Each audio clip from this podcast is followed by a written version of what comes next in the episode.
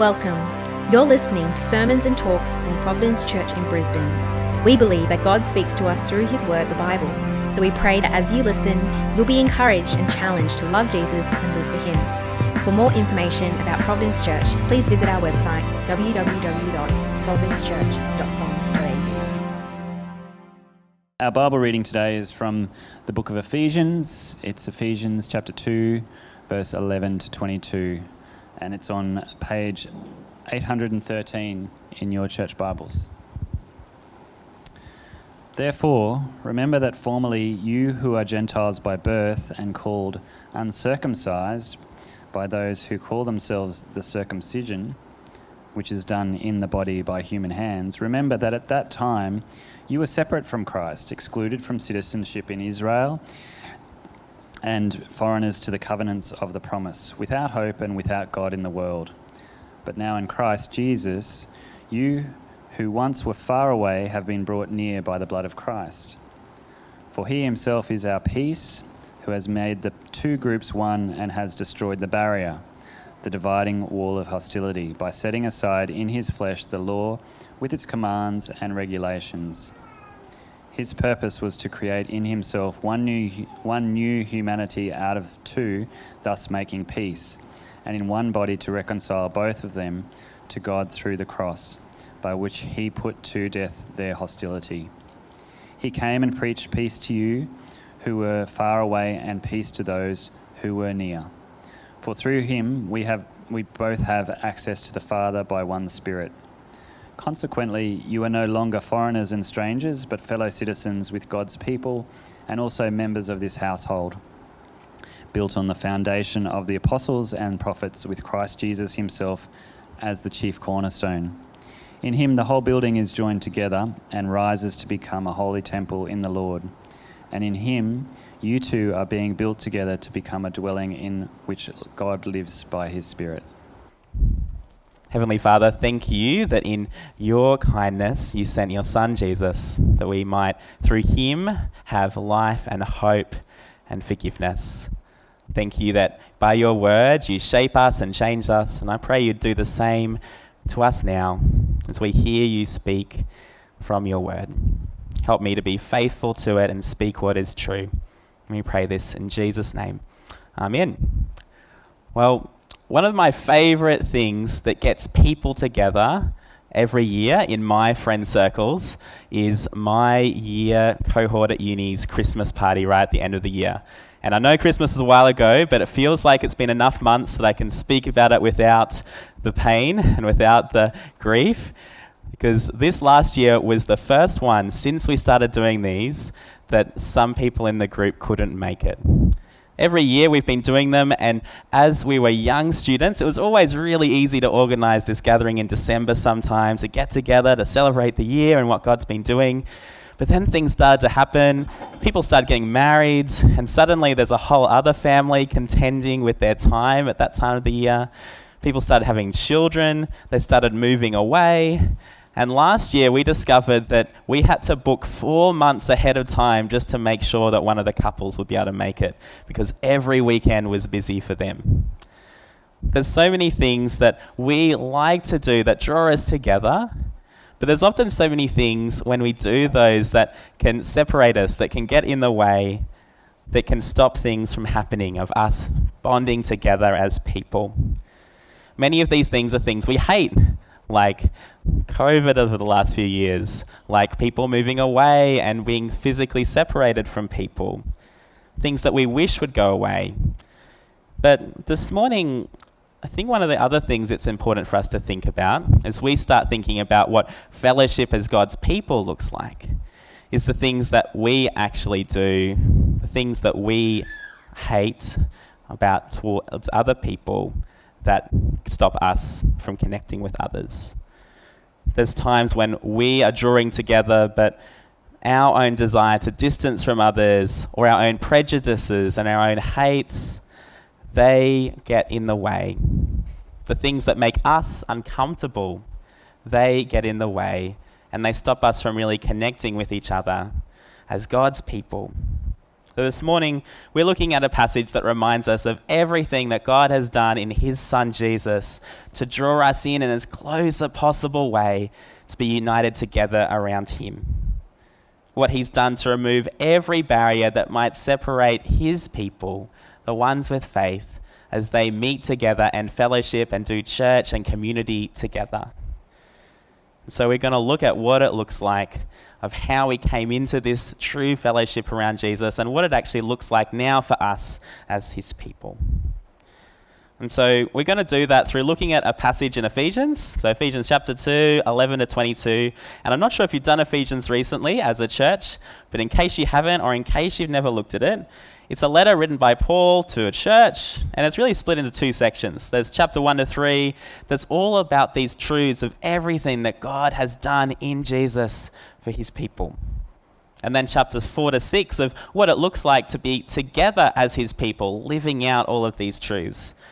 And so this morning we're looking at part of that first section of things that God has done.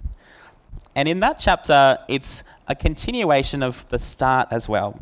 Uh, Ephesians 1 to 10, um, chapter 2, 1 to 10, is really showing what God has done to bring people from death to life in Jesus and how in faith, by grace, we're brought together not by works, but for good works together as his people. Today, this passage is centering around what that looks like for the community of his believers. If one was vertical in our relationship with God, this one's much more horizontal in the way that all of us, if we are of faith, uh, live like together as his. I hope that as we see what God has done, that you'll see it as something that's truly miraculous, something that's just inconceivable without His work in us. I hope that we'll be challenged and encouraged together towards thinking about this fellowship we're drawn into, maybe in a new way or maybe in the way that we've always known it should be, that looks like loving Jesus together and each other as His people. So let's get into it. Um, the first point for today, from the first two verses in the passage, it's really Paul beginning a reminder again, like we had before, of death to life, this time of where these people were before Jesus, of how far away they were from God and his people. Let me read from verse 11. Therefore, remember that formerly you, who are Gentiles by birth and called uncircumcised by those who call themselves the circumcision, which is done in the body by human hands, remember that at that time you were separate from Christ, excluded from citizenship in Israel, and foreigners to the covenants of the promise, without hope and without God in the world. Now, Paul, he's writing to a mainly Gentile audience, the people who are not ethnically Jewish, those who weren't God's covenant people across the Old Testament picture. And he's reminding them of where they were before Jesus' work. Where any of us really are today without Jesus. Without him, they were in a terrible situation that starting part, when I was talking about circumcision, that was a way of saying how they were being mocked by those that were the circumcision, were the Jewish people. Um, circumcision was part of Jewish culture, instituted by God as an outward sign of being a member of his covenant people. And so these Gentiles were being mocked as pagans outside of God's blessing by being the ones who are the uncircumcision. They're on the outside. They don't have it. They're missing out. They're not God's. And verse 12 then has five ways that this plays out in quick succession. The first one is that they are separate from Christ. And I think particularly that's the way that Gentiles were separate from God's promises that He made of bringing the Christ, His Saviour for His people. They were separate from him. Number two, they were alienated from the commonwealth of Israel or excluded from citizenship in Israel if you're in the NIV here today. I think that's the national sense of identity and citizenship. They weren't in with the people, they didn't receive all the same blessings as them, they were outside. That's number two. Number three, they were strangers to or foreigners to the covenants of the promise. Think back to the Old Testament. God made promises to Abraham as the first of this new nation he built of making a great name and a great land and people and blessing. And that picture just keeps building and building and building through to the middle of the Old Testament. The Gentiles were separate from all these promises he made to this particular nation. And fourth, they had none of the hope of God's people, of his promises of rule and restoration and blessing that he'd made throughout history if they were ones that obeyed him. And then finally, the last one in 12, they were without gods. And it's not that they had no gods. Most of the people here would have had many gods. Sounds even better, but no, they didn't have the true gods. They didn't believe in the God of Scripture who truly rules over the whole world the one who all of us ought to honour and worship. This is really a picture of being as far away as possible from God and his people as you can imagine. But there's so much more to this as well. There's not just these physical differences or these cultural differences. The way that they all manifested together was creating an environment where it was filled with hate the Jews despised and hated the Gentiles. They wouldn't want anything to do with them. The Gentiles, they despised and hated the Jews because they treated them that way and because they were different and said they were wrong and all these things.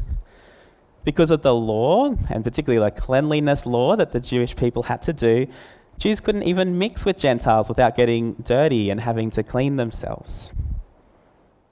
This isn't some sort of clash of two cultures that's like, Australia and New Zealand, where you know there's a bit of rivalry, but it's all friendly.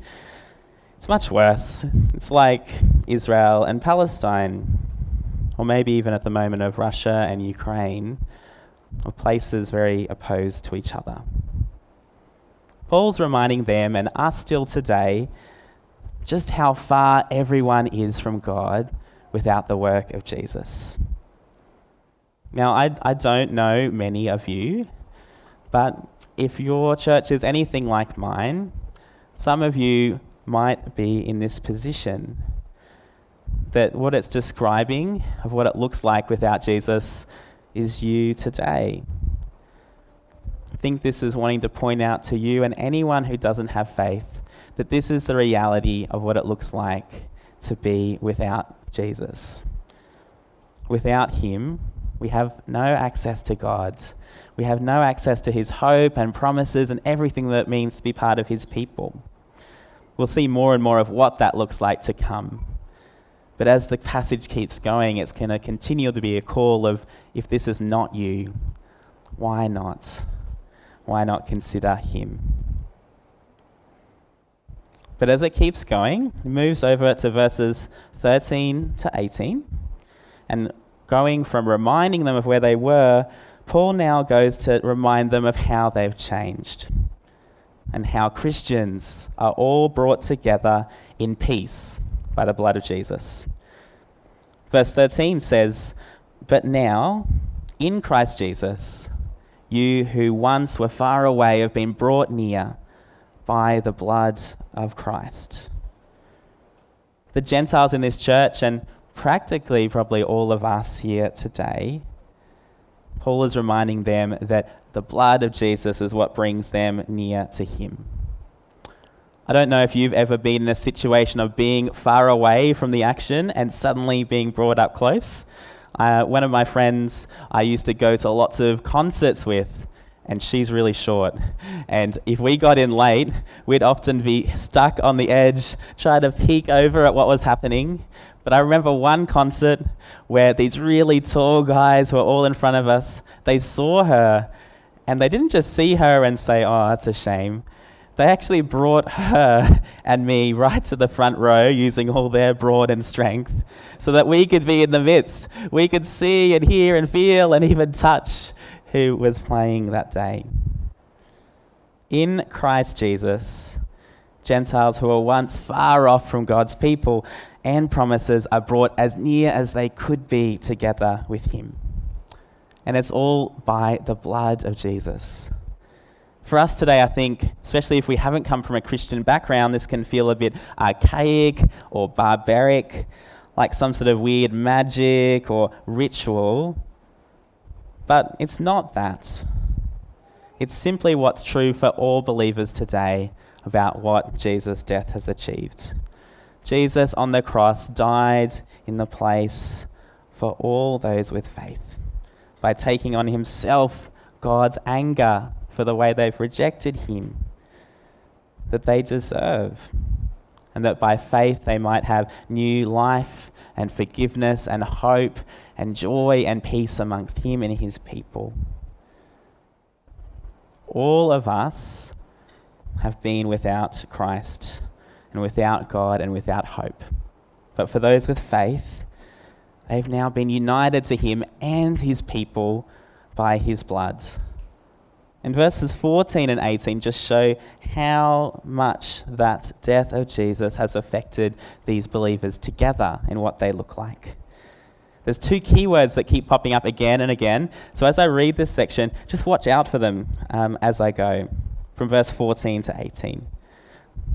For he himself is our peace, who has made the two groups one and has destroyed the barrier, the dividing wall of hostility, by setting aside in his flesh the law with its commands and regulations. His purpose was to create in himself one new humanity out of the two, thus making peace and in one body to reconcile both of them to God through the cross, by which he put to death their hostility. He came and preached peace to you who are far away, and peace to those who were near. For through him we both have access to the Father by one Spirit. Hopefully, you saw there's lots of ones, there's lots of peace. Gentile believers now have peace with God and his people because together with Jews, they've been made one in Jesus.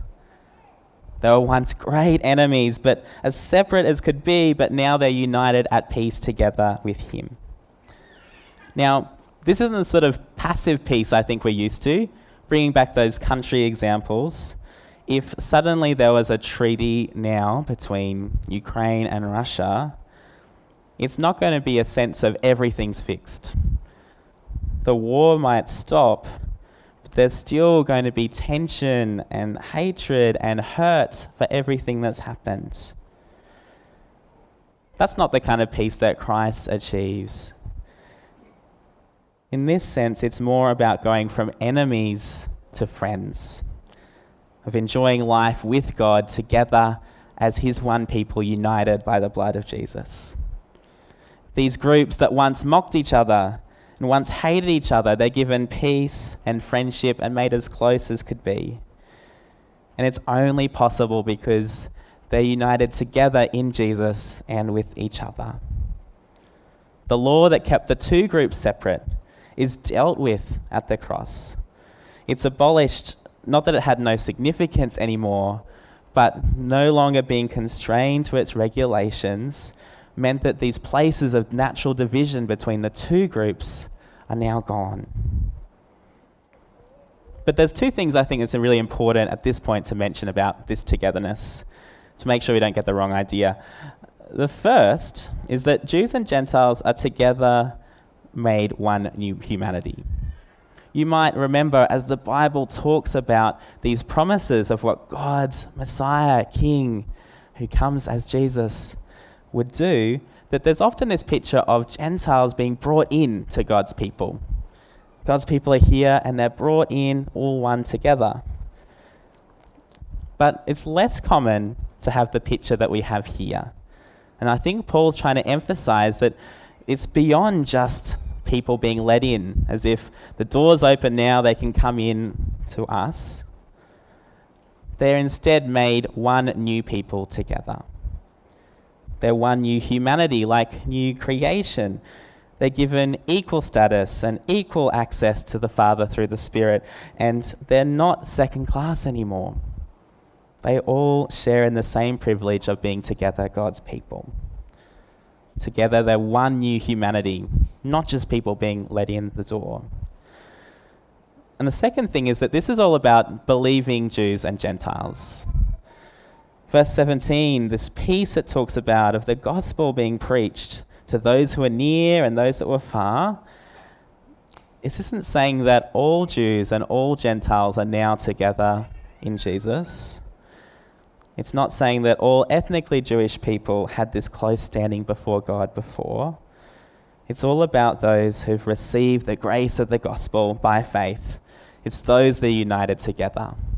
It's only those with faith in Christ's work on the cross and in his resurrection that now enjoy this status, that now enjoy being made together as one new people, as close as can be. Now, before we get to the third point now, which is really a shorter point, and this is Paul starting to zoom us into a different picture. We've had these big, sweeping picture of far to near, but in these last verses, in verses 19 to 22, he shows us this zoomed in one of God's people together being the building blocks of a new temple. Verse 19 says, Consequently, you are no longer foreigners and strangers, but fellow citizens with God's people and also members of his household, built on the foundation of the apostles and prophets, with Christ Jesus himself as the chief cornerstone. In him, the whole building is joined together and rises to become a holy temple in the Lord. And in him, you too are being built together to become a dwelling in which God lives by his Spirit. They're no longer strangers or foreigners that don't belong in Israel. They're now intimately together in God's family, in his household. They've made fellow citizens with all the people of God in history, all those who have been faithful in trusting in him. They've gone from enemies, not just to friends, but family together as they are united in Jesus. There's lots of temple language in this section, and there's so much I could say, but there's not really time to. But the temple language helps us see a few things in detail about what's happening and the purpose of it. They're not just brought together just for the sake of it. These two groups are made one together to be God's representatives and God's light and the place where people see and meet Him by His word in the world. Jesus is at the center of it. He's the one that all of these blocks, living blocks, are built off on top of. The teaching of Scripture of the Old Testament and the New Testament is the foundation of all that we do as Christians and every time we gather together in church. This is where, by His Spirit, God is dwelling in his focused way in the world. We're God's representatives. We're the ones who make him known. His normal way of showing himself to the world is through everyday Christians brought together into church speaking the good news of Jesus. We're built into the family with Jesus at the center, with the Word as the foundation for all we do, that more people might be brought in through the work and witness of Jesus through his church. So, as we get to the end of the passage now, you might be thinking, this is a really good reminder for these Gentiles that are brought in and something to celebrate. But we don't exactly have Gentile Jew tensions at Providence. At least we don't have it at my church. Uh, what is all irrelevant about this for us today as we think about what true fellowship looks like in Jesus? Well, I don't think the passage is explicitly mentioning church ever. It never says fellowship. But I think it's really clearly telling us about what church is formed around, what we gather around, who we gather around, and the kind of relationship we're called into now as God's people together. And so, first, I think they make it clear that as we fellowship together, that true fellowship is centered around Jesus. It's all that He's done that brings us in. It's His blood, it's unity with Him. That's our common bond as Christians. That's the thing that we share. I'm a really nerdy guy. You might not have seen it, maybe you have. But I go to lots of board game conventions all the time. And except if someone's been brought in as a partner who really doesn't want to be there, everyone else there loves board games. If I go up to someone, they want to talk about board games, they want to play board games, they want to think about the new games coming, they want to design board games. That's what they're all on about. I get really excited by it too. Is that what we're like as Christians? The one thing that bonds us together as people that come on a Sunday, as people that meet in our groups during the week, is this work that Jesus has done of our shared identity of being made his people together, united in him and with each other. There's so much that people chuck around the fellowship word about these days. They might say we're fellowshipping around this sport or this game or at this restaurant. And those can be really good ways of spending times with Christians.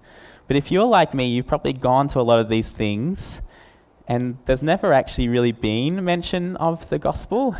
There's never been mention of God's word and how it's coming to bear on our lives. There's never encouragement for the person who's not a believer to actually take a step in following Jesus. It can happen, but so often it doesn't. But if our core of our fellowship is Jesus, then that's what should be true of all the things that we do together.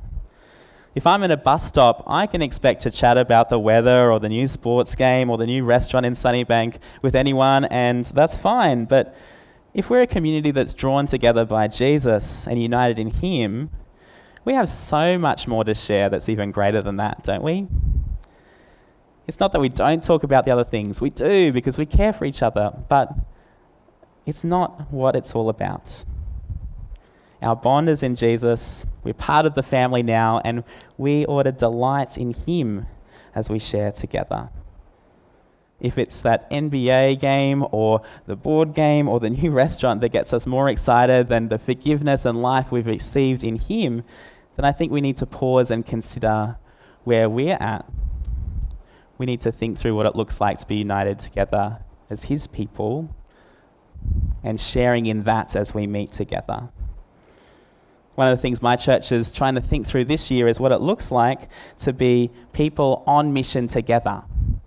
And we've been thinking through that if we're not meeting together and speaking about Jesus, then why are we going to be speaking about him to our friends, to our colleagues, to those that are really separate from us, if we're not used to it here? Why would we be doing that in isolated places when in the family of believers we're not actually doing it ourselves? This isn't some sort of try harder situation. It's actually a reminder of all that God's done in Him to bring us together, that there's so much that we already have to celebrate in Him by His work. So don't try to connect by something else when the lasting connection we have is by the bond that Jesus has put us into. We're saved and united in Jesus together, and that means all our fellowship ought to be centered around Him. Um, and the second thing is that True fellowship in Jesus transcends human barriers. Again, it's not a weekly struggle for us to have Jews on one end of the church and Gentiles on the other, and they don't want to mix. But I think the Apostle Paul's reminding the church that this is a humongous cultural barrier that existed for millennia that's been broken by people drawn into the gospel. And so, all the other things that we put up between each other, how can they stand in the union that God's placed us in. This passage is not saying that suddenly it was emotionally easy for Jews and Gentiles to be together. I think it was quite the opposite, and a lot of the New Testament focuses on what it looks like now for these people that used to hate each other to be in the same room and sharing the same meal. And I think that's similar for us today as we're brought together from really different backgrounds, united around Jesus. The gospel is the thing that brings us from far off to close together. And so it means it's going to bring people who were enemies before to be sitting next to each other and needing to figure out what that looks like. And all too often, I think we let these sorts of barriers continue to be an issue. I'm not sure what the issues are for you guys, but at my church, it can be people who sit on the left side of the church, and it's a really big effort during our break for them to walk over to the right side to say hi it's for people who are older or people who have been there for longer who feel really separate and culturally different to the younger ones. It's people who look really different, who are really committed to wearing formal clothes versus the ones often more like me that are a bit down here. All these things can get in the way. But if it's Jesus that draws us together, if we're already placed in as intimate ways we possibly can as His family, of His people drawn together, why are we letting these things stop the way that we share and fellowship together? But it's not just those existing barriers, even though not many of us are probably builders or tradies or architects. I reckon we're really skilled at putting up new barriers all the time as well. At my church, that could look like the thing that that person said to me last week that I just can't get over it could look like when people don't invite you to something, and suddenly that's just a lasting sore on the relationship you have. Think about what that could be for you. Are you an ex- expert at putting up things that divide you amongst the Christians around you? And do you need to consider what it would look like to see this reality as what it is of us as Christians brought together in Jesus, loving Him and each other? And as we wrap up this morning, as we think about more of what that looks like and even chat about it later today, there's always a reminder as we go through passages like this that there are many around us in our community that are not drawn together in this fellowship. For me, there's dear friends that I catch up with with my old work that don't know Jesus. There's people I play games with, many of them don't know Jesus. There's people in my family, most of my family, that don't know Jesus.